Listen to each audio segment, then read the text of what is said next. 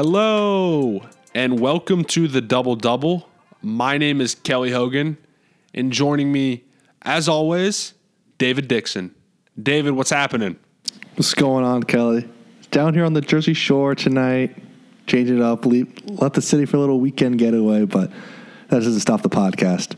We got a fun one in store tonight. We're going to just kind of rattle through the NFL's top 100 and just give, you know, thoughts on where some of these guys are ranked and, you know, maybe go on some tangents along the way as well. Yep. Because you know we're we're we're kind of in this not dead period, but no basketball. It's regular season baseball and football's coming up, but it's not like too close to the game. So we just want to get a little little taste of NFL football. Start to get reacquainted with some of the players and teams and see where they're all at. And the the NFL list uh, is a good starting point to get reacquainted with all the guys and kind of remember who was good last year and who might not have been as good last year. Most definitely. This NFL Top 100 list, I just want to read everyone the definition of how this list came to be so you're not too confused or upset or you know, you might disagree with these rankings. These are these are how they formulated them. So the NFL Top 100 is an annual list that features the top 100 players in the National Football League as chosen by fellow NFL players. The rankings are based on an offseason poll organized by the NFL, whereby players vote on their peers based on their performance for the most recent NFL season. Only players that are not retired in the next season are eligible for consideration. So it's important to note the way these players are ranked is the way in which they are viewed by their peers, not general managers, not fans, but by their peers.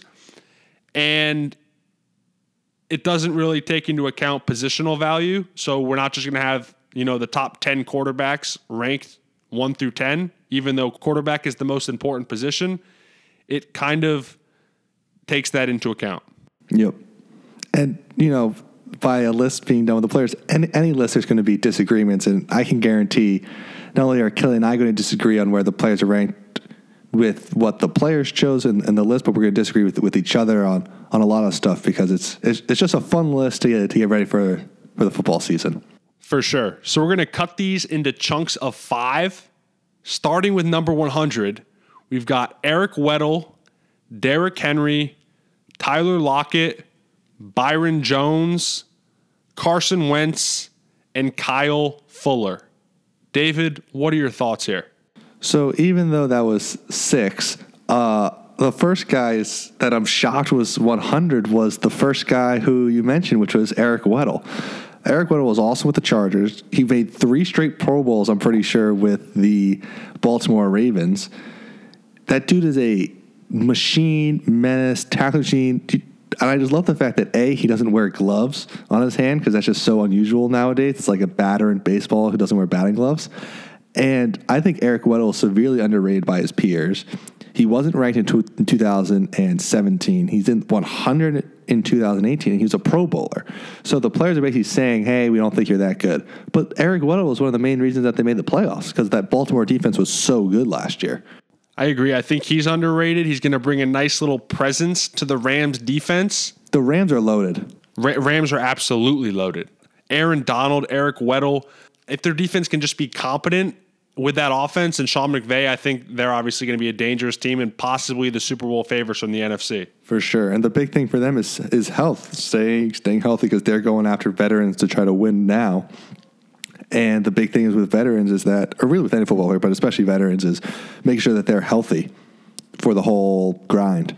And I don't think it's a coincidence. Correct me if I'm wrong, David, or if you disagree.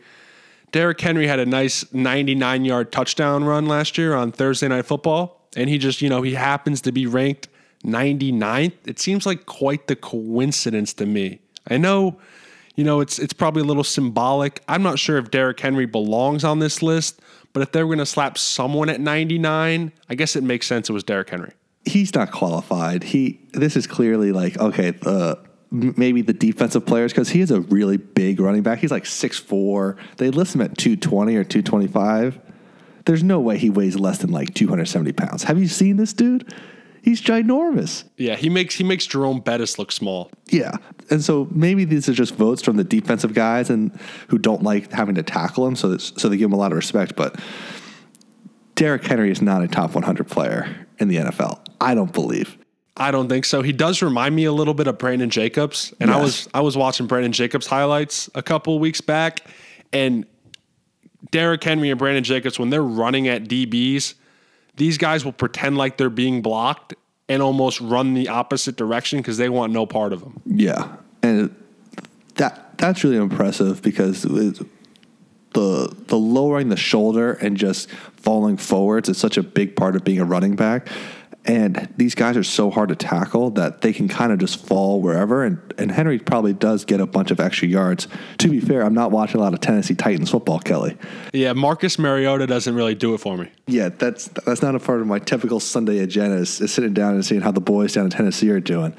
But uh, the the next guy who who I want to talk about is Carson Wentz. So Wentz is ranked 96.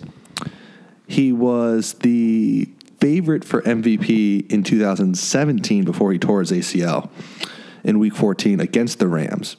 And obviously, we all know what happens. Foles comes in. He looks really shaky up until about the divisional round of the playoffs, and then he goes on a magical run and wins the Super Bowl. But so Wentz tears his ACL in 2017. Then he injures his back last year and had to miss a bunch of games where Foles then came in and played in the playoffs again and won another playoff game. And Wentz, my question for you is should we be concerned about him being injury prone and the long term projection of his career? So my initial reaction when I was going through this list, 96 at Carson Wentz for a guy who you mentioned was probably the MVP frontrunner before he got hurt, seems incredibly low. You definitely have to factor in the injuries because your best ability in the NFL is your availability, and he has not been available the past couple of seasons. The Eagles have had to rely on Nick Foles, and he led them to a Super Bowl. But in the long term, Carson Wentz has got to, you know, stay healthy, and he doesn't have a body type where that really seems like it should be a concern. But this is going to be his fourth year, and two of his first three seasons were cut short due to injury. So if I had to guess, I would say that's why he is so low on this list. But his upside and his potential, and quite frankly, where I'd rank him amongst NFL quarterbacks is much higher than where he's he's placed at in these rankings. Because in the 2018 rankings, he was ranked third behind Brady and Antonio Brown. So Wentz fell 93 spots. And I think a lot of that might have to do with maybe just the fact that either Foles won the Super Bowl or that he got hurt again, because Wentz is extremely talented. And I think everyone in the league would rather have him than Jared Goff from that draft class. Like if you could choose, like if you could redo that draft, I think the Rams would take Wentz number one, and I don't think that's a hot take at all. And I think it's really interesting to see like his fall, kind of in the context of what the players from from, from at least the players' perspective, because he's still super talented, and maybe there's a little pushback to some guys who don't want to appoint him the next great quarterback too early when he hasn't been proven to stay healthy. Right. And I agree with you 100% on that. If the Rams had a do over or a mulligan, I think they probably would take Carson Wentz as well. But let's move on. And, you know, because you called me out that I can't count, now I'll count them out one by one to make sure I get five. So 94 is Mitchell Schwartz, 93 is TJ Watt, 92 is Jurrell Casey, Andrew Whitworth is 91, and 90 is Julian Edelman. Thoughts? So, full disclaimer, I don't know a lot about offensive line play. Uh, they're incredibly important to any team, but when I watch a football game, I don't notice the the great blocks in terms of technique uh, unless they're pointed out to me by Chris Collinsworth or Troy Aikman or someone like that. So, about Mitchell Schwartz and Andrew Whitworth, from my perspective, it feels like they could be uh, way higher because they're both Pro Bowls. I think Whitworth is awesome. I know that from what I've read about the Rams, he's been a really important part of their team. I think TJ Watt, an outside linebacker, this was he'll be on the list for a while now because he was really productive. But the one guy who I want to highlight, I think you do too, is is uh, Edelman at number ninety. Does he have a Hall of Fame case? That's what I wanted to ask you. So, in terms of Hall of Fame, I think everything makes sense on paper. He was a seventh round pick, overlooked, gets thrown in, and just through crazy work ethic, he's turned into one of the most important and recognizable players, I think, of the whole Patriots dynasty, and became one of Tom Brady's favorite weapons I think he's ever had. Played in four Super Bowls, he's won three. He's always open in the biggest moments. So when you talk about clutch factor, that's such a big thing. Is that whenever the Patriots need to convert a third down, he, you know, he's always open, which is incredible. But here's my question for you about his Hall of Fame and just about Edelman in general. So even though he won Super Bowl MVP this past year, he was suspended for the first four games for PEDs. So is this like a baseball Hall of Fame type thing where if you've been caught and suspended for PEDs, does that immediately eliminate you from the Hall of Fame contention? No, because Ray Lewis is getting into the Hall of Fame. There, I feel like there's a bunch of guys who have tested positive for substances that still get into the Hall of Fame. I think it's different for football. I'm not sure why the perception is different. Maybe because it's more of a gladiator type sport and it's less you know, the, the baseball is so obsessed with these numbers, and when they were tainted with with these performance enhancing drugs, that obviously had a lot to do with it. But I don't think that would keep him out of the hall. I just think it's his lack of production. He's had two seasons with over a thousand yards. He's only had four with over 70 catches. He's definitely showed out in the playoffs, but I mean, is, is Robert Horry going to make the NBA Hall of Fame? I, I think not that they're analogous careers, but I think he, Julian Edelman is closer to Robert Horry in his sport than he is to say someone who's a Hall of Famer. I think he's had a very solid career and has showed up big for his team in in some very big spots, but I don't I don't think he's a Hall of Famer. Interesting. Because maybe it's the the Brady effect as well. It's that the Brady and Belichick kind of the key players from that era and that team will all be able to get in, whether it's, uh, I mean, do you think Gronk's a Hall of Famer? No doubt, no doubt. All right, so so Gronk and Brady will be in. Do you think Wes Welker's a Hall of Famer? Because I think that's the comparison, right? He's put up some really, really good seasons. Wes Welker has a better case than Julian Edelman. I still don't think Wes Welker is a Hall of Famer it's tough because because he also is, is going to play for a bunch of more years too. Right. He definitely has a chance to add to his resume. I will say at this moment, I don't think he's a Hall of Famer. The next player on the list, number 89, is also a Patriot, Devin McCourty. Then we've got Cameron Heyward, Cam Newton, Darius Slay, and Frank Clark. David, Cam Newton is one of the most polarizing quarterbacks in the entire NFL. He's dealt with some shoulder issues this offseason. He had some surgery. He's had his throws limited thus far in training camp. What is your stance on just Cam and his standing in the league? I'm really confused by it, to be honest, because obviously he wins MVP in 2015. He's awesome. He comes on the brink of winning the Super Bowl. And I guess the big knock on him throughout his whole career is that he's never been that accurate as a quarterback. And you would think that as time went on, he would have gotten better. But last year was his best completion percentage that he's had as an NFL quarterback. He completed over 67% of his passes. And when he's usually in the high 50s. So even though, yes, he was injured a little bit and probably couldn't throw as many deep balls, I'm confused by it, to be honest, because I think he's really talented. Yes, the Panthers weren't very good and he kind of had an, an up and down season. But when you just look at the numbers, you you would think he'd be given more respect from the, from the fellow players. So maybe he's just a difficult person to to deal with. I saw something on Twitter the other day, and the question was if you could clone any NFL player 11 times and had to play the entirety of the season with that 11, who would you pick? and I didn't really think much. I was just like Cam Newton. He's a physical specimen who could probably play any position on the field outside of offensive line, and he just happens to play quarterback. He's the biggest, baddest, and most athletic, certainly quarterback, but one of the players in the NFL. And I mean, 87 seems low in terms of, you know, the overall league standing. And as we kind of climb this list, we'll see some quarterbacks ranked ahead of him that I'm not really sure deserve to be so. Most notably, Kirk Cousins.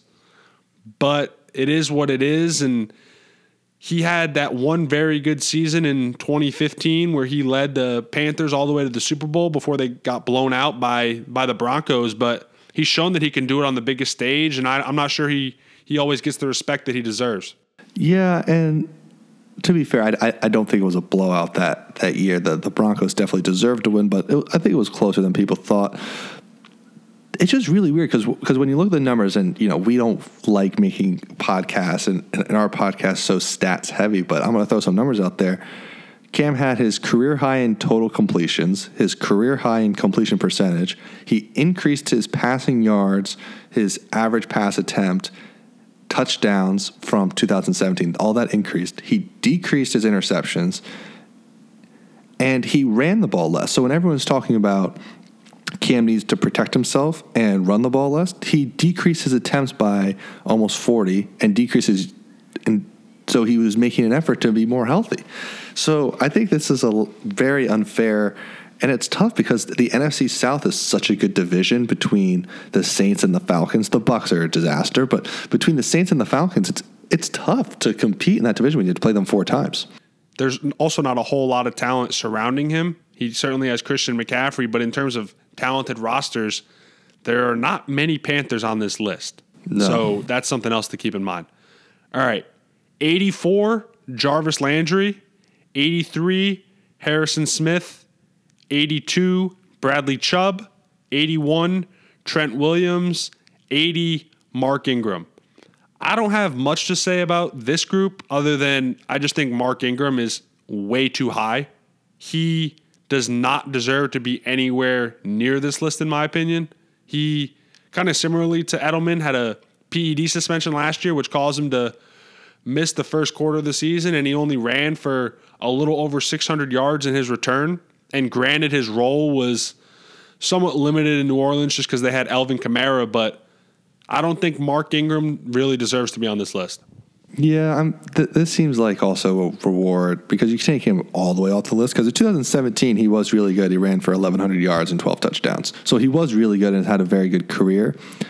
And also in the New Orleans offense, it's respect to Sean Payton and that and that whole system because you still had the game plan for him, which I think is a big part of it. And the, the one guy I want to highlight just very quickly is Harrison Smith. He reminds me a lot of Eric Weddle, who we started this podcast talking about. Just a really, really good, strong safety. Made a bunch of Pro Bowls on part of a very good defense in Minnesota. I'm, I'm kind of surprised he's fallen as, as far as he did, but you know, when, when you look at it, Jarvis Landry, the the other players didn't really bless him that much during uh, this voting to, to go off his uh, hard knocks quote. Jarvis is like Pac Man, though. He's got stats inflation because all he does is catch these little seven yard curl routes. So I think his stats are somewhat inflated, and I expect them to go down just because he's going to have to share the number of targets with Odell and some of the other weapons they have in that offense. But Jarvis at 84, I don't really have a problem with it. 79, Geno Atkins. 78, Kirk Cousins. 77, Taylor Lewan. 76, Robert Woods. 75, Gerald McCoy. So this is the McVay bump for Robert Woods. He was kind of no one really. He was a good player, but no one really thought of him that way. And then he was awesome last year. He was a huge part of the offense. Ran great routes, caught a lot of big passes for for the Ransom from Goff, which is hard because Goff isn't very accurate. And but the one guy who I want to talk about is Kirk. You like that Cousins? You like that? And I think Cousins is pretty good. He, he had four consecutive seasons of four thousand or more passing yards and I think he's taken upon himself to to prove that he's not just a numbers guy. And I know the Vikings did not make the playoffs last year, so you can stay of our Twitter replies for that. And the quarterback is the most important, but I think that, that he's going to come up with a vengeance this year and maybe even throw for five thousand yards. That's a hot take. That's a very hot take. I don't dislike Kirk Cousins as a quarterback. I just think I kind of threw him under the bus when I was talking about Cam Newton, but I didn't you really did. mean it as such a slight. I didn't mean it as such a slight to Kirk. I think you can win with Kirk Cousins if the surrounding talent is, you know, adequate enough and up to standards that the Vikings kind of have. This is a team that went to the NFC Championship game with Case Keenum the year before Kirk Cousins arrived. And then he shows up and they had a disappointing season last year. But in the pod we just did recently with Jeff, I picked the Vikings to make the Super Bowl. So, you know, I'm still buying stock in Kirk Cousins, maybe more so the Vikings team overall, but definitely Kirk Cousins. Going back to your Robert Woods point, that's definitely a McVay bump. And quite frankly, I was a little surprised that of the Rams wide receivers, I thought Brandin Cooks might have gotten some of the love, but Brandin Cooks isn't even on this list. So the players clearly feel that Robert Woods is the superior target of Jared Goff, which I think is is somewhat interesting. And just lastly, I want to point out Geno Atkins.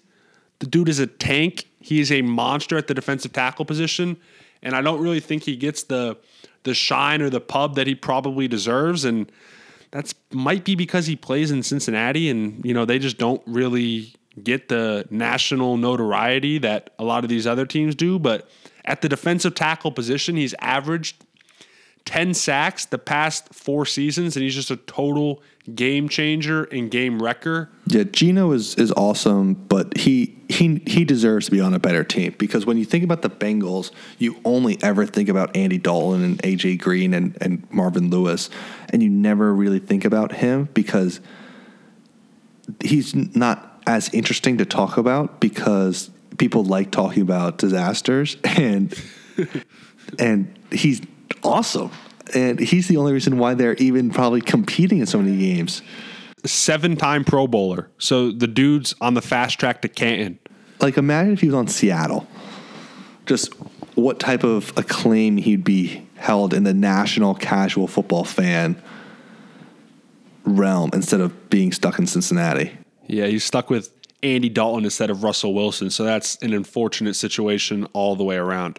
And it's really interesting as, as we run through this with a lot of defensive guys. It, it's so funny how the, the quarterback is just so important for how we think about all these teams and where they're they're listed is so based on the, the team they're on. And the most important thing for that team is a lot of times the quarterback. Like we see with Eric Weddle, because Lamar Jackson is not good at football and Joe Flacco is not good at football. 74, Leighton Vander Esch. 73, Stefon Diggs. Jason Kelce, 72. CJ Mosley, 71.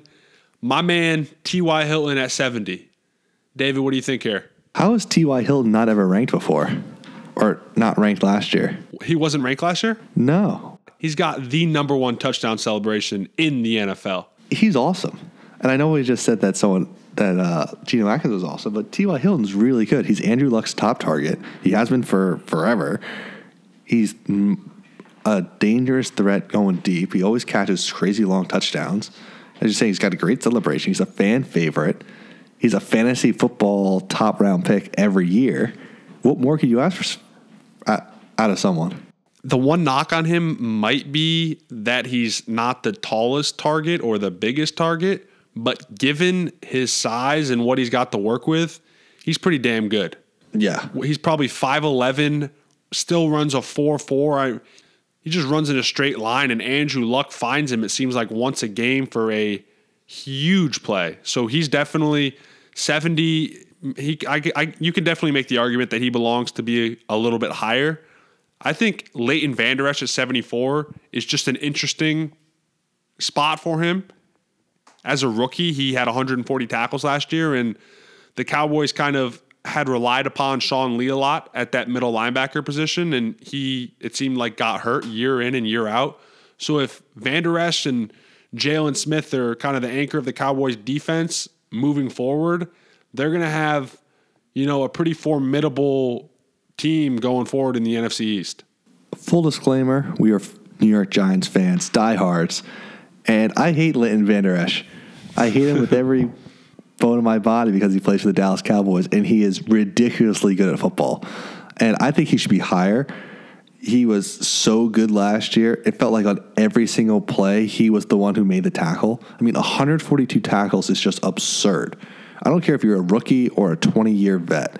That is an absurd. It's I, I don't know if I would have 142 tackles if I played like against eight year olds in a pee wee football league. You know, like that's such a ridiculous number of, of, of tackles and he should be way higher. He's so good, and I just dislike him because he's going to be destroying Saquon Barkley on our offense for the next eight to ten years, and it's going to be really tough to watch. Sixty-nine, Matt Ryan. Sixty-eight, Philip Lindsay. Dee Ford, sixty-seven. Eric Ebron, sixty-six. JPP, a former Giant, sixty-five. David, when when I went through this portion of the list, Matt Ryan was the name that stuck out to me. How much differently do you think we would perceive Matty Ice had he just closed out that Super Bowl? Because I think he's one of the premier quarterbacks in the league. Definitely not in that upper echelon, but he's I think he's top 10, maybe top 8 and with the array of weapons that he has at his disposal, I don't see a reason why Matt Ryan can't go out and just light the league on fire this year. You would hope so, between just the weapons he has and the type of quarterback he is. Maybe this is, as you're saying, a, a pushback in in some sense to just the whole Atlanta team. They didn't have as great of a season, obviously not making the Super Bowl, and kind of they've been a team the last few years that has had really high expectations, and everyone's saying this would be really good, but they just haven't been able to live up to it. And I think it's hard when the expectation is you guys should be in the Super Bowl talent wise, and then you don't. It's like, well, everything's a disappointment. But I wouldn't be too concerned about it. It's clear it's like, hey, down year. Uh, he'll be back. And the biggest thing for him is Julio seems to be extremely motivated this year. You see some of his quotes, he's like, oh, I'm going to go mess around and get like 3,000 yards. That's absurd. That's like Madden stuff. I mean, real life is pretty much Madden to Julio, though. So yeah. 3,000 yards might be a little bit ambitious, but I mean, can he get close to two? I'd say maybe. But I mean, they could do the the strategy of it's called the David Madden strategy, which is throw it to your best player on every single play.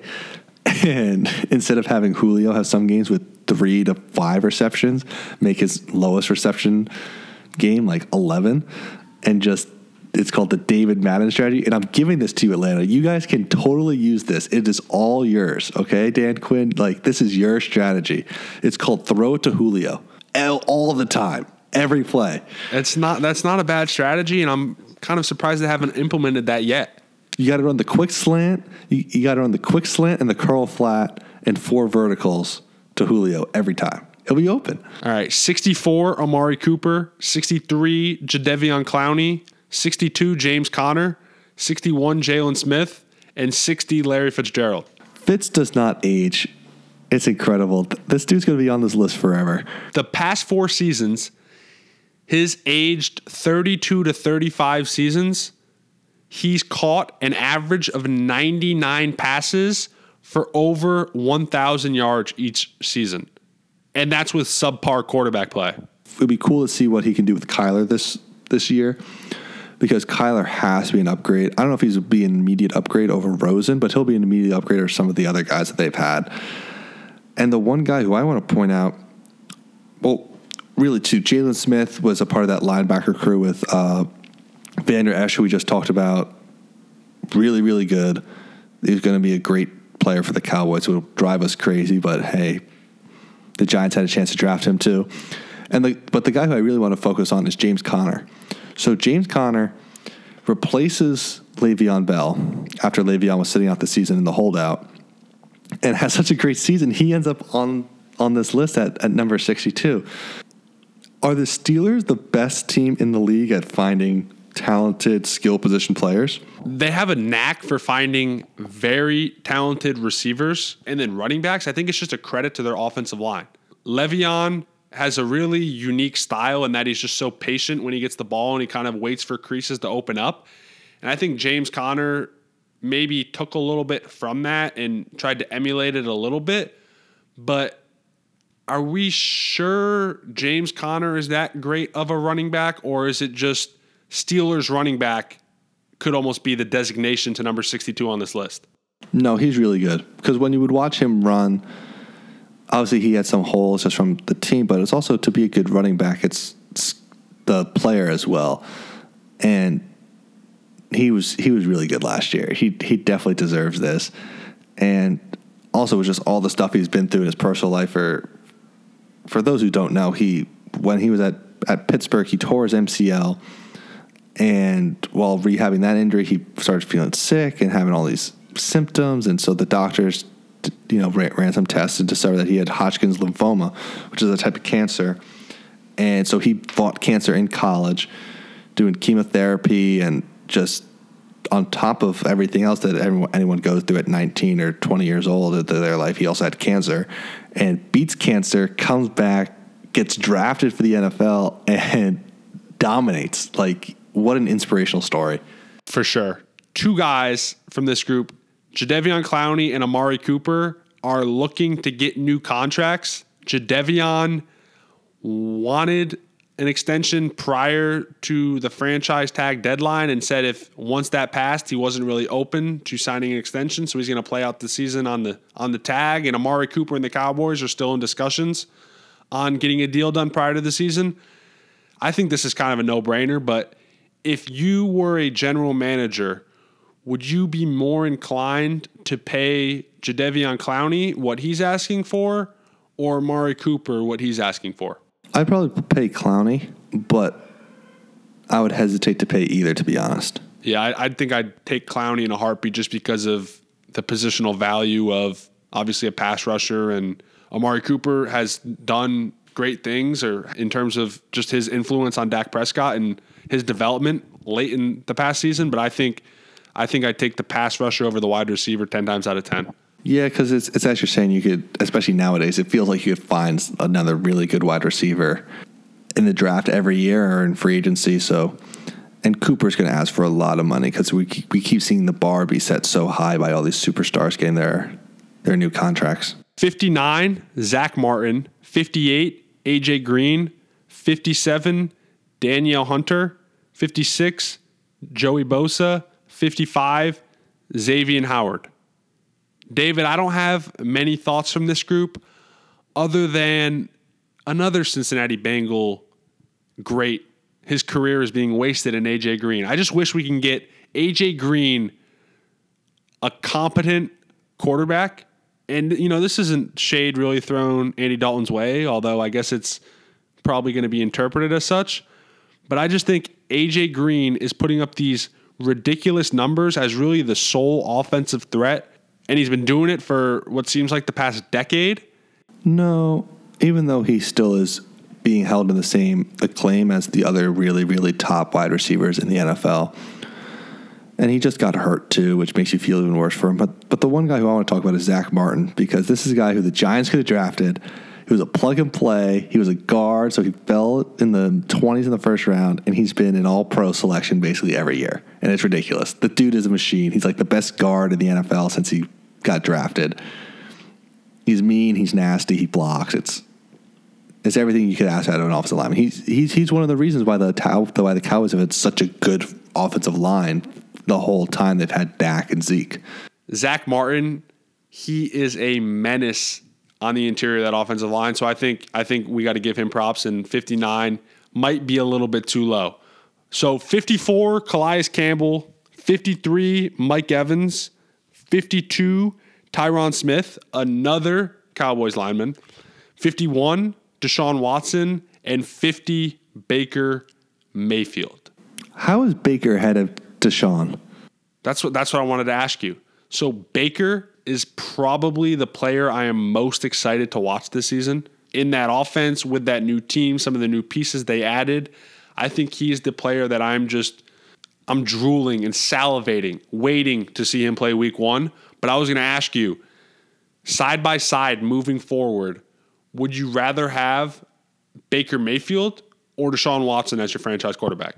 I'd rather have Deshaun Watson because I think eventually Baker Mayfield's going to piss off so many people because he seems such like a difficult person and extremely arrogant, which I think can rub people the wrong way. Uh, he definitely rubs Colin Cowherd the wrong way, and I think Watson is is a better leader in a way in the long term than Mayfield is. Because I think Watson brings people together in a way, and I think Mayfield can be more divisive. Like you never meet anyone who has any bold, scorching hot takes on Deshaun Watson than that. He's like, not that he's bad at being a quarterback, but like, oh, I wouldn't want to play with him. But it seems like a lot of people are like, ah, Baker, I don't like him. Deshaun Watson is just more presidential in the way he carries himself. He fits the image, yeah. And they're both pretty mobile, mobile. Although I'll say Deshaun has the edge on Baker there, but in terms of just upside, I like Baker's upside. But if if I were running a team and you know my job was on the line, I'd probably go the safer play and just take take Deshaun Watson. But I honestly I don't think you can go wrong either way. A year ago when the Browns took Baker Mayfield number one, I was shocked. I think a lot of people were shocked. I just didn't really see that coming. John Dorsey, the Browns GM, kept that very close to the vest. And, you know, a year later, you look back and that was supposed to be and could very well turn out to be a very loaded quarterback class. And, you know, Baker Mayfield, as of now, and it's still very early, looks like he might be the the leader of that pack. And when we look back in, you know, a decade or so, think that the Browns they made the right decision there at number one. I also think that in making that decision, I don't know. I doubt that this was a part of their their plan or not. But Baker's a very boisterous person in the media, and he's very very outgoing. And I haven't gotten the sense that Sam Darnold is out is as outgoing. And so, me personally, I thought Darnold was the best prospect in that class, and I probably would have taken Darnold number one.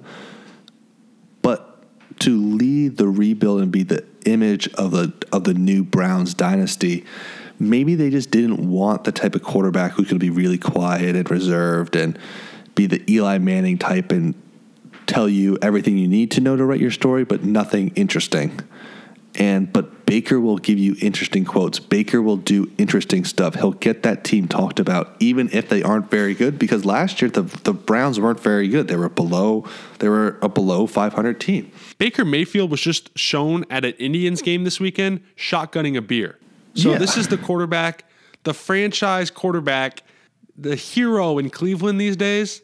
He's just a man of the people. So what you see is what you get with Baker Mayfield. He's not going to hide anything. He's had a checkered past for sure. Baker does stuff. You know, he's he's an interesting person. He's very captivating in a way that Deshaun Watson's not. Deshaun Watson, I think, is a better football player, but he's not as captivating as as Mayfield, which is really interesting because when, when you're talking about like the battles, and, and we'll get to Mahomes a little later, but of those great quarterbacks, he, he's you can't take your eyes off of him and you can't take your eyes off Mahomes, which I think is a really interesting when you're talking about what it's going forward for those next 10 years and who's going to be getting a lot of those primetime games, even if the Browns aren't as good, you know? I I mean, I think the Browns are going to be very good, and part of it is because the guy who's number 49, Myles Garrett, is an absolute freak show. So he's 49. 48 is Melvin Ingram. 47 is Juju Smith Schuster. 46 is Patrick Peterson. And 45 is Demarcus Lawrence. What stands out to me from this group is just Juju. I'm interested to see how he does as a number one wideout in Pittsburgh's offense. He's had great success the past two seasons playing second fiddle to Antonio Brown. He's not crazy explosive, but he's he's feasted a, lot on, you know, number two corners and Antonio Brown's had a lot of safeties over the top helping on him and Juju's kind of been able to operate underneath with limited help. And I'm just kind of curious to see how he fares when defenses are able to key in and really lock in on him and try and limit his production. It'll be an adjustment for sure, but he does still have Ben Roethlisberger. That's a huge advantage. They still have James Conner, so they'll be able to to run the ball. And you know, I think he's really good. And a lot of times we see the NFL is funny. A, a lot of times we see it's not just about the most explosive or dynamic athlete as a wide receiver. A lot of times it's the guy who runs the best routes. And Juju's a very good route runner. And he's just these guys who find ways to get open is such a big part of the job. And he may not be able to run past everyone or push through everyone, but as long as he gets open, I think that's all that matters. And he's been able to prove consistently that he can get open.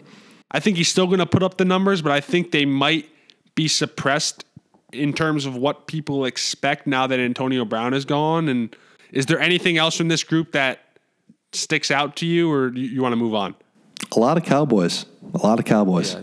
Marcus Lawrence just got that money, got taken care of. It'll be interested to see if he comes out and has that same hunger and drive, or if he kind of, you know, is satisfied with his his plot, or if he's really interested in being one of the the premier pass rushers in the league. So that's that's something interesting to keep an eye on.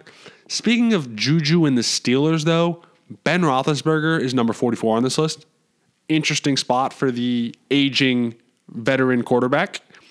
43, David Bakhtiari of the Packers. Christian McCaffrey is 42. Cameron Jordan is 41. And Zach Ertz is number 40.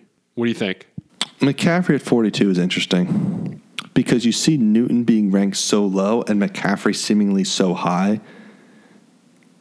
That makes me wonder about how they're both perceived.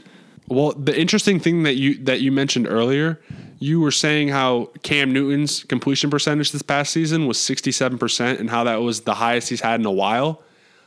A lot of the reason I think why his completion percentage is so high is because he has a lot of these little just dump off passes to Christian McCaffrey. For sure. And it's, you know, it's nice and easy on Cam's shoulder, just a nice little dump off pass. But Christian McCaffrey at 42, I think he's one of the best three overall running backs in football, just in terms of what he can do running the football and in the passing game. And he's quite durable as well.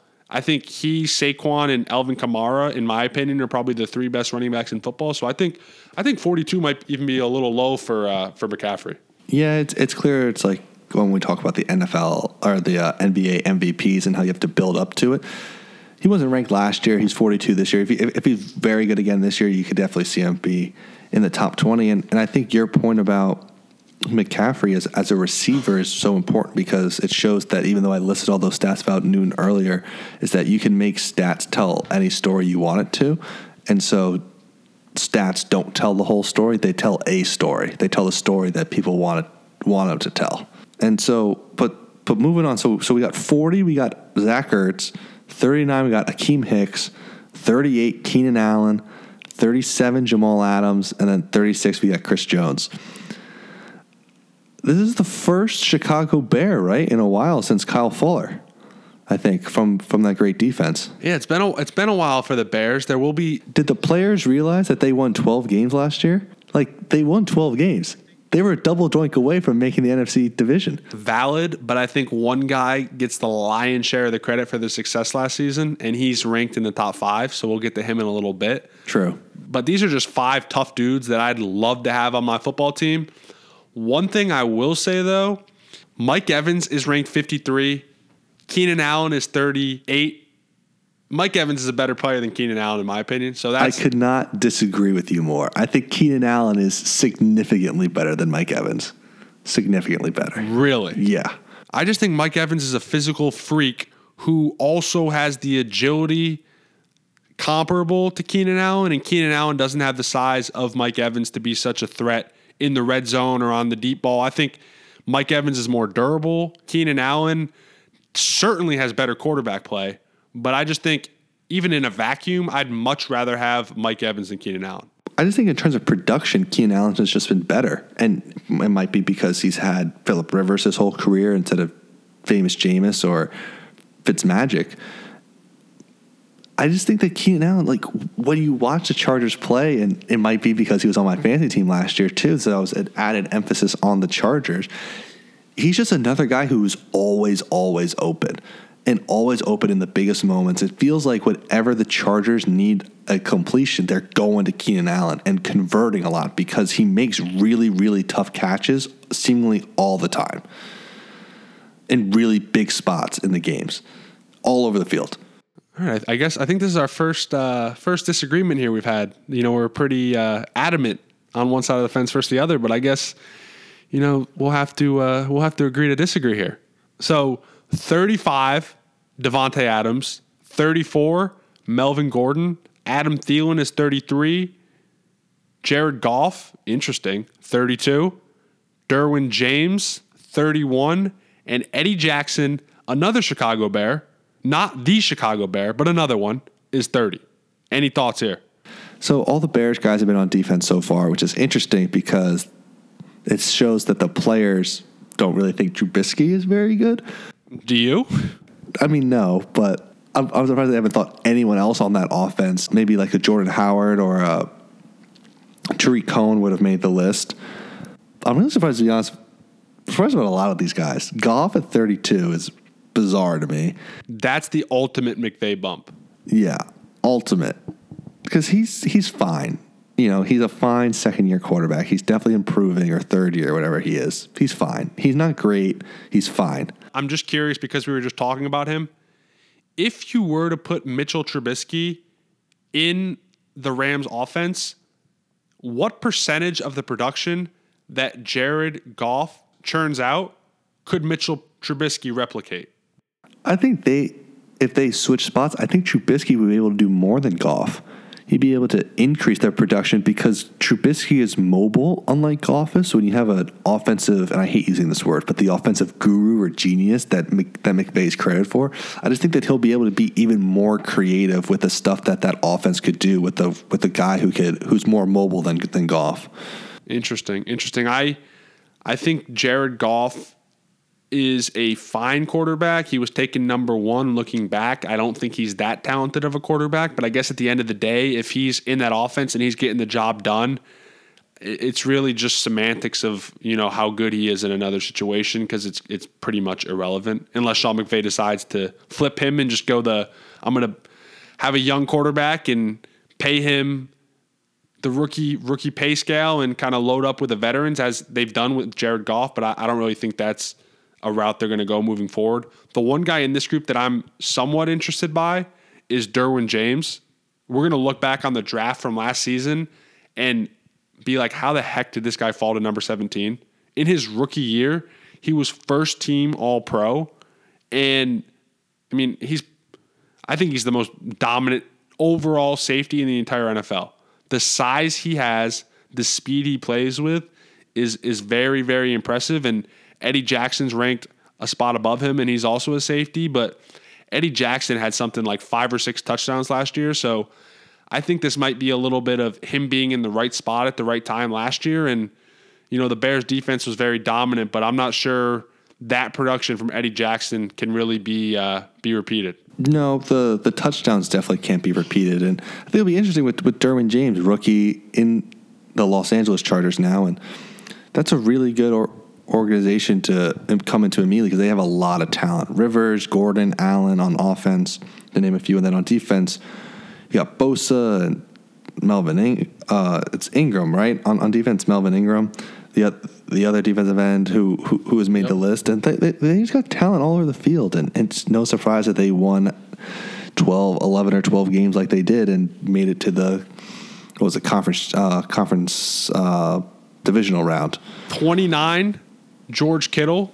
Hold on, hold on, hold, hold, hold, hold on. Stopping you right there. George Kittle is 29? George Kittle is 29. Yep. That is absurd. All right, keep going. George Kittle, 29. Fletcher Cox, 28. Arriving in a Brinks truck for number 27 is Jalen Ramsey. 26 is Darius Leonard. And 25 is dangerous, Russell Wilson. What do you think? I just can't get over George Kittle. I'm stunned, stunned. He only had five touchdowns. He had a really, really good season last year, and he was playing with Nick Mullens as his quarterback. Okay, so he had a very good season. Everyone who's made this list has had a, had a very good season. Okay, and he's 29. You're, you're telling me George Kittle is a better football player than Melvin Gordon? That he's a better football player than Cameron Jordan? That he's a better football player than Melvin Ingram or Zach Martin or AJ Green. It's the scarcity of the position as well. Like right now, there's somewhat of a dearth of really impactful tight ends in the NFL. There was a couple of them higher than him on this list, like Travis Kelce. But when you look around the league, there's not really a whole lot of impactful tight ends. So I think just because he's so explosive and he almost, when the ball is in his hands, he has playmaking ability similar to that of a wide receiver. So I think that's just somewhat impressive and his circumstances weren't the best last year. I'm not I'm not totally defending him, but I can kind of see how he wound up in that spot. But so even though his circumstances weren't the best, and that's assuming that somehow we're saying Jimmy G is going to be great, I think the old saying goes like all rookie quarterbacks and backup quarterbacks love dump offs to tight ends. Like they're like they're the rookie quarterback or the bad quarterback's best friend is the tight end.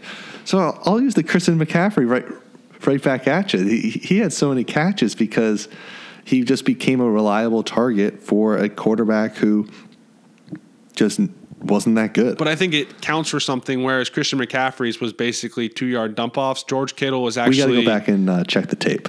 All right, fair enough. And then Russell Wilson at 25.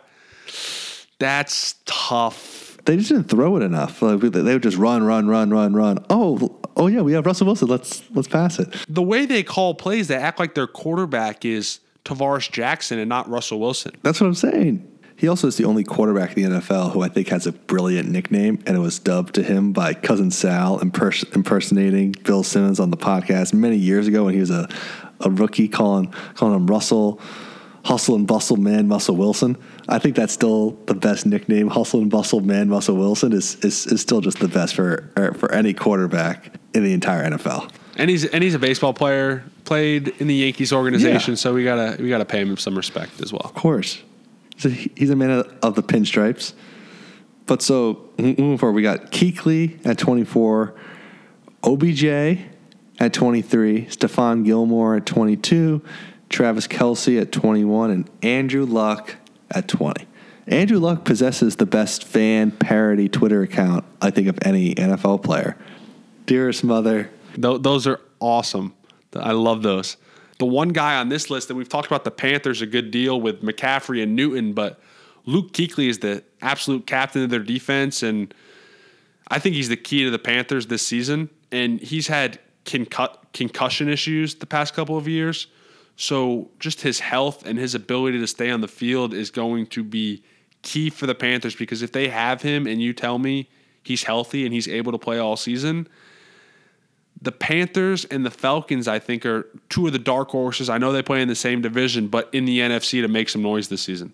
I mean, Kuechly is a tackling machine, and as you mentioned, the, the concussions are a really scary injury, and so long term, we don't really know how much longer we really think that he's going to be able to keep playing. So we got to enjoy it for as long as we got, and he's a key part for the Panthers because he, he's the heart and soul of the defense, as you said, and it'll be interesting to see if he can help them lead that defense, and if Newton's a little healthier because they're in a weird spot because that division is just so good, and it and it reminds me a lot of the. Uh, just reminds me a lot of the debate we had about Matt Ryan talking about the NFC South, which is how much of it with these great players can you blame it on them and criticize them for it when it's the team are dealing with some of the best teams in the NFL in their division. What are your thoughts on just Odell Beckham Jr.? We're kind of a little bit removed from him and his tenure as a New York Giant. We're maybe a little less impartial than most just because we've been cheering for him on, you know, Sundays for the past 5 years. But now that we're a step removed, had some time to, you know, let it marinate, gather our thoughts. Odell Beckham, the football player, is 23 a fair estimation of his talent?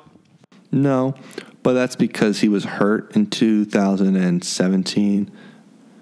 And right, he was hurt in 2017 and, and he was hurt this this past year as well.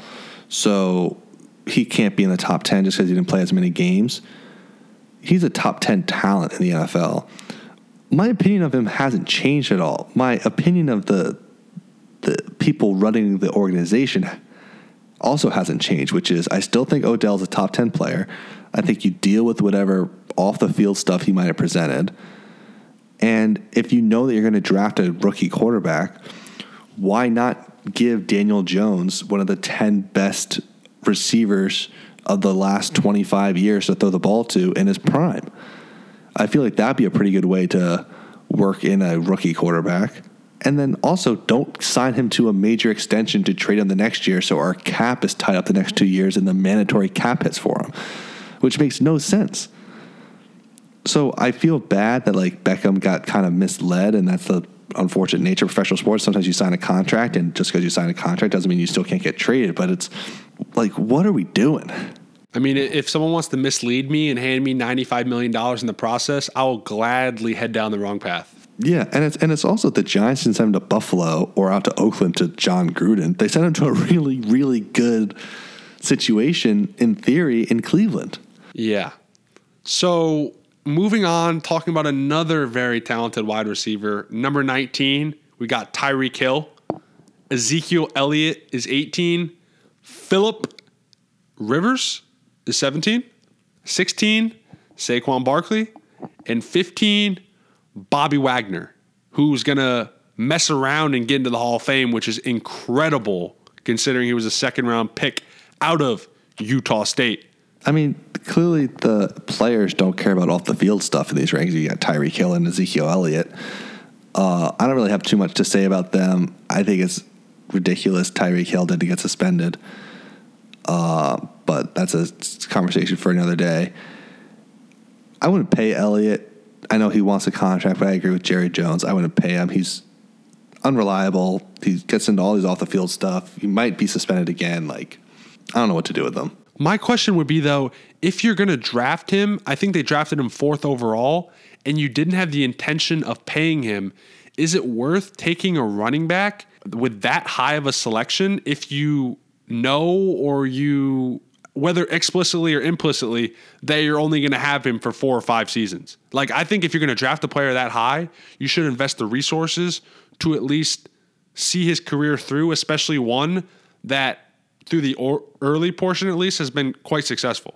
I get what you're saying for the long term, but okay, so you take him four because you know that he's going to be worth the fourth pick for the five years you have him. And, but I wouldn't want to pay him that next contract. I think that's the big thing. So maybe as we'll, we'll see going forward, maybe teams will take the best running backs in the early in the first round because for those first four or five years, they'll be worth that pick. And they could just go and draft someone else in five years because that, that, that second, especially because he's just been so unreliable off the field, is the biggest concern to me. It's not necessarily his performance on the field, but it's like he's always getting suspended and getting arrested. It's ridiculous. I, I agree, and I think it's almost two contradicting ideologies expressed from Jerry Jones. Like if you're going to take, I guess what basically what I'm trying to say is if you're going to take a running back fourth overall, you clearly think the running back has some value as it compares to other positions. So then if you're going to when the time comes, you're not going to pay the running back because you think you can just pick one off off the scrap heap. Why would you even draft him in the first place? So I'm totally against drafting running backs, but just taking a running back at all, I don't necessarily agree with it. But if you do take him, I don't really see your defense if you're not willing to pay him after the fact. So that, that's kind of where I stand on that. But I, I, don't. Is that crazy? I don't know. I, that's just. I think it's just kind of contradicting on Jerry Jones' behalf, even though I agree with him. But his previous actions contradict what he's saying now. And I think it wouldn't be the debate because I think people would agree with you if it wasn't for Elliott's off the field stuff. Because I think everything you just said makes tons of sense and it is really logical. But when you have a guy who is as good on the field, like in theory, in a vacuum, you would never even have to ever worry about it. But he's like, I don't even know how many times he's been suspended, but it's been a bunch, right? Or maybe it's just that that that one for for six games. Yeah, that one time he got suspended for six games, but he's always in the news for stuff being investigated, and a lot of times they don't lead to suspensions. Yeah. But I feel like he's been in the news for certain incidents and, you know, Cabo or he's going to spring break to hang out with some college kids, and it's like, dude, you're 25 in the NFL playing for the Cowboys. Like, just, you know, at least act the part. Yes, for sure. In this next grouping, we have two Saints and two Texans. So 14 is Alvin Kamara, 13 Michael Thomas, 12 JJ Watt, 11 DeAndre Hopkins, and 10 Von Miller. I think Michael Thomas is incredible. He might be the best wide receiver in football. Put some respect on JJ Watt's name. That dude's a top 10 player. I don't care that he might not have had the best season. He's better than Von Miller. All right, so I was going to ask you if you could start your team with one of these guys, who would it be? and you just said you'd take JJ Watt over Von Miller. My answer to the question I just posed, I was down to Von Miller and JJ Watt, and I was going to side with Von Miller. Why? So we have another disagreement here. Watt's peak was certainly more dominant, but David, we're also talking about the here and the now. Uh-huh. I just think Von Miller has a lot left in the tank. JJ Watt, I think it was great for him and his psyche and just in general to have that season that he had last year after the terrible back injury that he suffered that caused him to miss all of the season prior. But I just think moving forward, I think Von Miller, he's at 98 career sacks right now.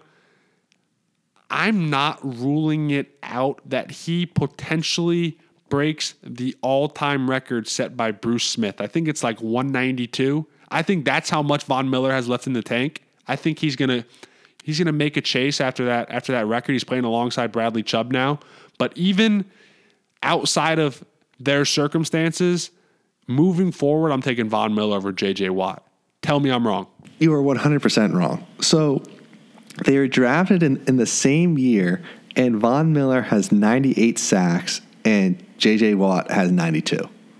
He hasn't been that much better. Yes, Watt had the two very injury plagued year, but Watt's been like Watt's the best player in football when he's healthy. You could argue he's one of the five best players in football.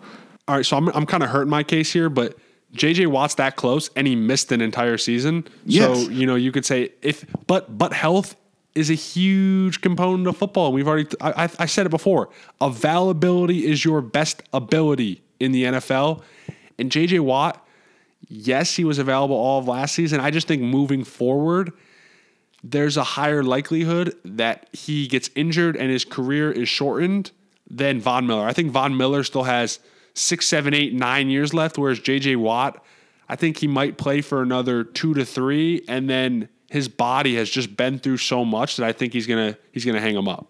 That's probably true. But I do think it's not an easy decision one way or the other, and you really can't go wrong. Would you take Hopkins or Michael Thomas? DeAndre Hopkins is the best wide receiver in football. Period.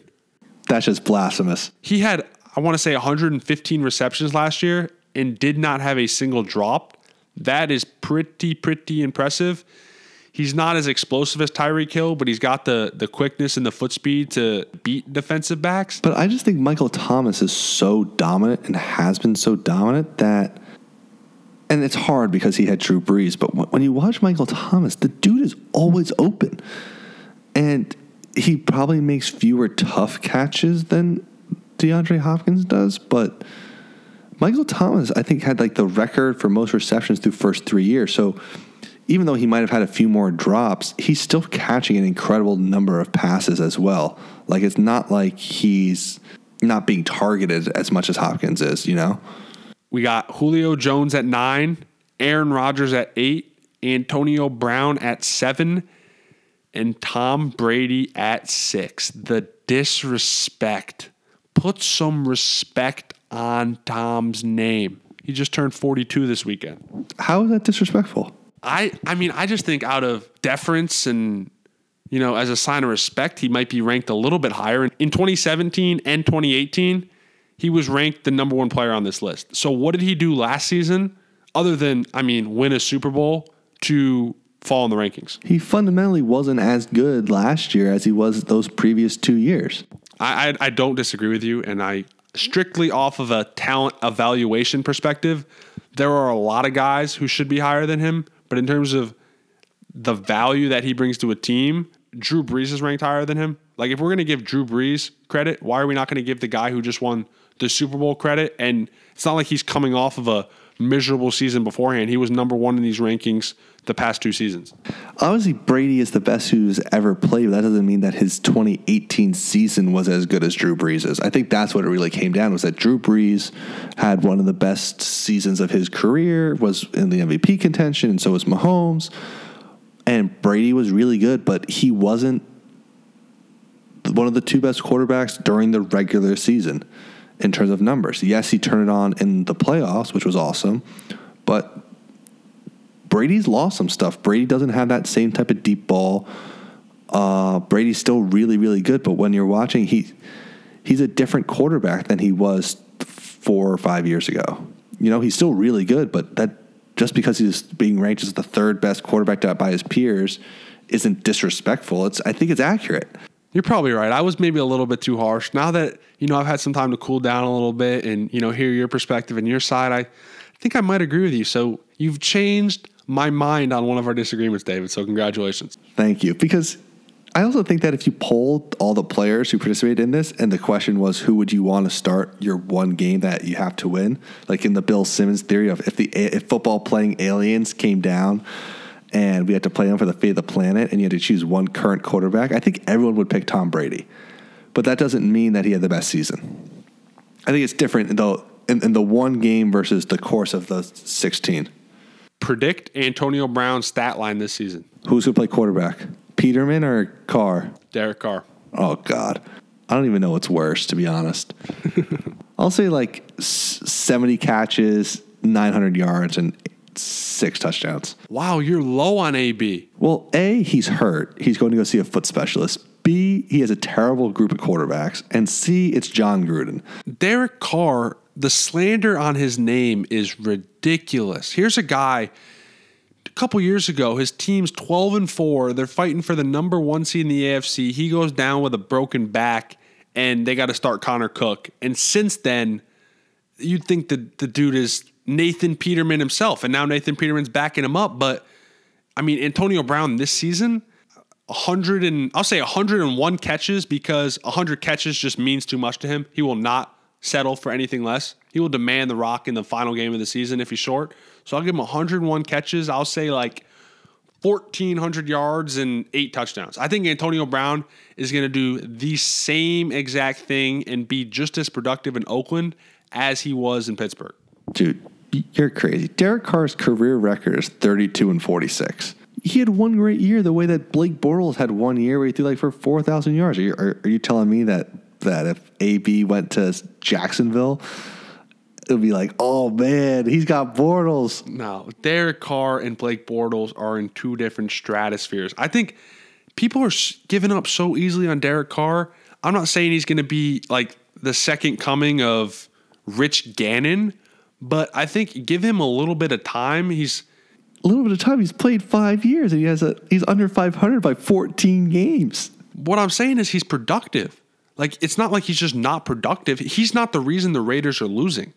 He's certainly not carrying them to victories like other quarterbacks in the league with limited talent. But I also don't think people should be writing them off, writing him off. Like if he if he would have been if Jon Gruden really really wanted to draft a quarterback this year, they picked fourth. If he would have wanted Dwayne Haskins or Daniel Jones or even traded up for Kyler Murray, and he wanted to trade Derek Carr, they could have gotten a first round pick for Derek Carr. Well, none of those quarterbacks you mentioned played the, played in the national championship game, and that seemingly is what Gruden based his draft evaluations off of. Was maybe the one game he watched. he only watches one game. yeah, if you didn't play for Clemson or Alabama, you're out of luck. Yeah, because it's it's crazy when when you look at the uh, the the Raiders draft. So they took in the first round they took Clelin Ferrell, who was from Clemson at number four. Which, if the Giants didn't take Daniel Jones, that would have been maybe the the worst pick of the night or the the biggest reach. Right? You have to think. Yeah. And then so after taking Ferrell, then he goes to Josh Jacobs, running back from Alabama. So another player from that game. And then he goes to uh, he takes a corner from Clemson named Trayvon Mullen. And then later in the draft, he took Hunter Renfrow, also from Clemson. So he took four players out of their nine picks played in that national championship game. It's incredible. It's incredible. And I'm down on him as a coach as well for for AB because I just have no faith that Gruden knows what he's doing. Like, will Antonio Brown be open on Spider Y2 Banana? Mr. Big Chest is going to be all right. Don't worry about Mr. Big Chest. He's going to show in. He's going to put his work in. He's going to get the job done. I think Antonio Brown, you know, is is a, is going to be a good presence there in Oakland. Good presence. He got kicked out of Pittsburgh. Didn't he throw a football at like Roethlisberger head in Week 17 and like refused to show up for the game? They're all like, "Oh, it's getting close to kickoff. Where's AB? Is he you know in the training room or in the bathroom? Oh no, man, he he, he decided he decided not to show up today." And you're like, "What?"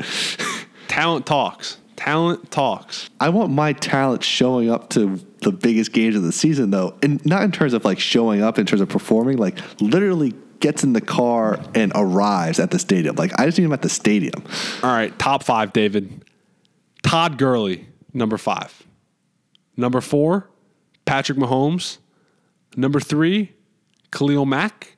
Number two, Drew Brees. And number one, Aaron Donald. We made it. We made it. So I think Donald is correct at number one. First and foremost, Donald is the best overall football player in the league. No doubt. He had like 20 sacks last year. He gets double teamed. He was getting double teamed all season, Kelly, and still had 20 plus sacks. You know how impossible that is? That's like getting triple teamed in basketball all game and still having 40. He's he's incredible and I don't think he's the most valuable player in football because that's reserved for quarterbacks whether you like it or not. But in terms of positional dominance, there is not anyone that has separated themselves further from his peers than Aaron Donald has from defensive tackles. Like the difference between he and the guy in second place is eons. Eons. And he just disrupts the the game. Like you have to game plan for him and you almost have to know that like you can't stop him.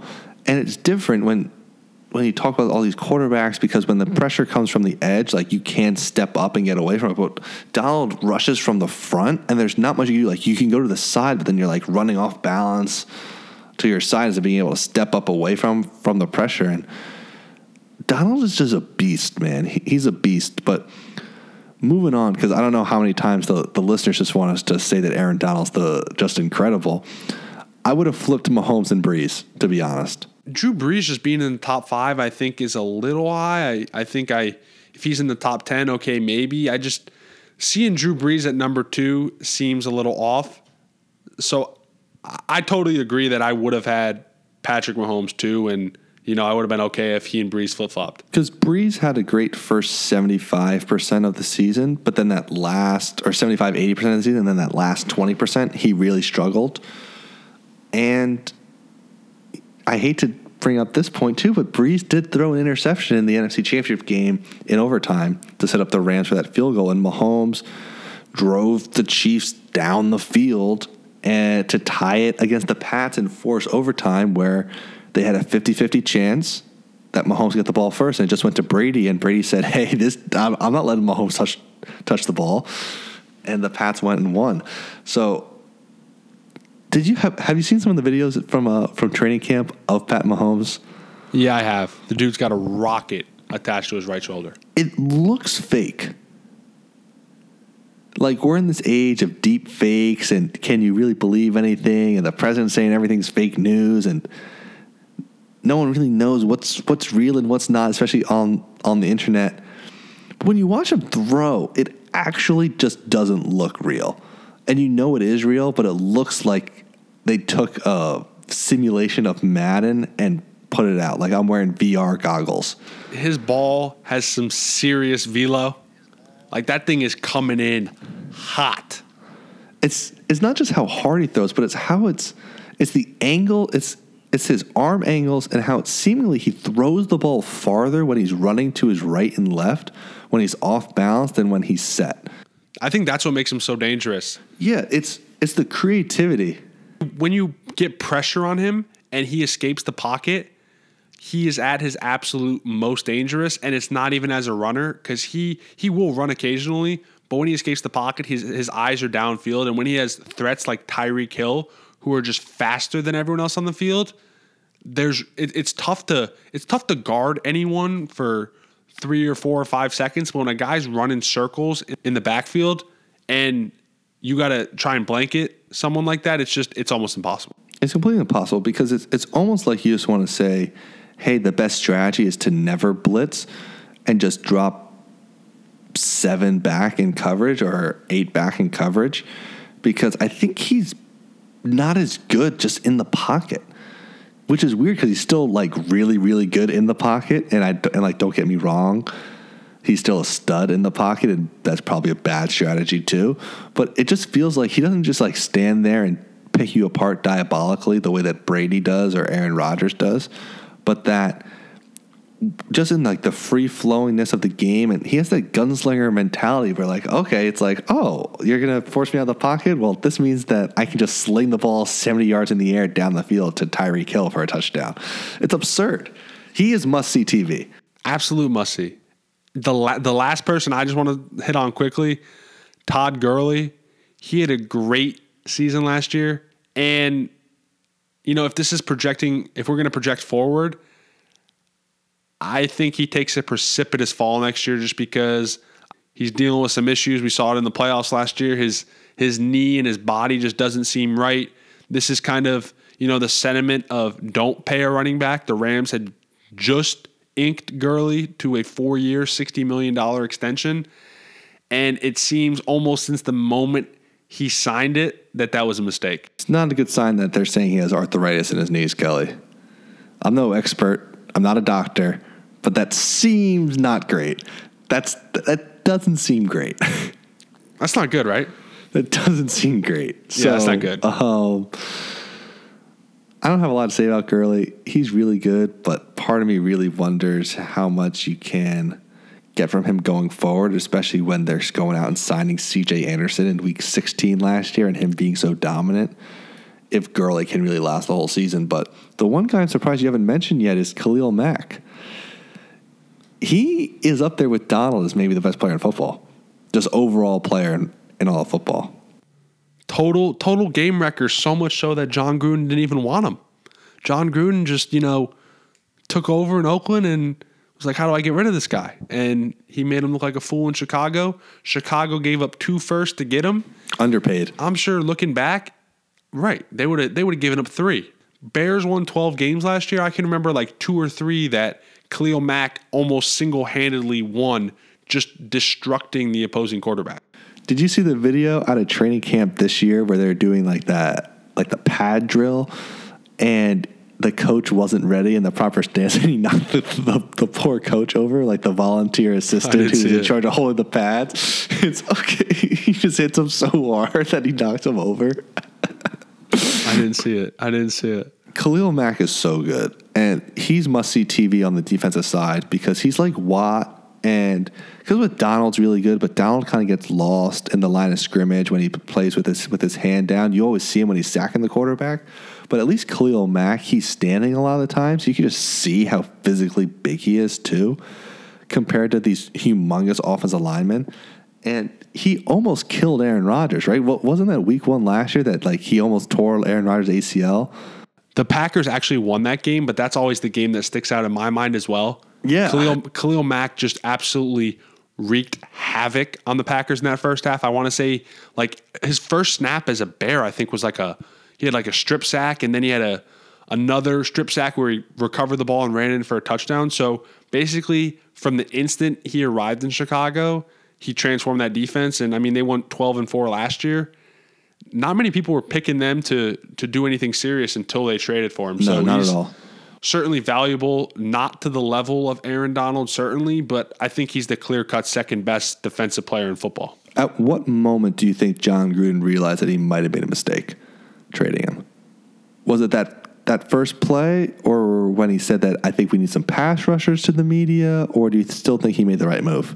I'm not sure if he's noticed yet. Actually, I don't know if Jon Gruden keeps up with what happens in the NFL. He's just out there collecting his check, and uh, you know he's got his feet up and a and a pina colada in hand, just you know chilling, waiting for them to move to Vegas. It's unbelievable. It the only difference between us and Jon Gruden for the ten years that he was doing Monday Night Football was that he just had better seats than us. Because we watched all the same games, but he just had better seats. All right, David, you have anything else you want to add before we uh, we wrap this megapod up? I want to shout out uh, Daniel Jones, uh, Giants rookie quarterback. Apparently, he's the best rookie who has ever played in the NFL, according to the media reports and what the coaches are saying. not completely buying it, Kelly. Not buying it for, for one second. Cons- Conspiracy Dave is on the case, like the moon landing and the JFK assassination. Some of these details just don't add up, man. Uh, I'm I'm very concerned because I think that it's going to be a long season. Every time Eli throws an interception, the whole stadium's going to be going, "We want Jones, give us Jones," and he's going to come in and not be very good, and it's just going to be terrible. But then we'll get Tua. That's not happening. That ship sailed once we took Daniel Jones, which was part of the devastation when that pick was announced, although he's growing on me. Hearing and reading about his progression in from minicamp and OTAs to now training camp, I'm not sure if you know the Giants kind of have to act like they're totally enthused and encouraged by his his progress and kind of his improvement. And you know, I'm just excited for the Daniel Jones era. I'm I'm kind of hoping it starts sooner rather than later. All right, Dave, let's let's put a bow on this thing. It was a pleasure. We made it through all 100. I'm, you know, a little shocked we we were able to do it. it took longer than expected, but uh, we had a, we had a good time here. It was great time. I'm I'm getting pumped for football. I, I kind of wish the season started tomorrow, but we got a whole month to go. That'll do it for this episode of the Double Double. Thank you everyone for listening. If you wouldn't mind, please subscribe, rate, and review. Five stars would be much appreciated. If you have any feedback for the show, good, bad, or indifferent, you can tweet at us. Our Twitter account is DBL underscore DBL podcast, or you can email us. Our email address is double double 402 at gmail.com. Thanks again for listening. Take care and make it a great day.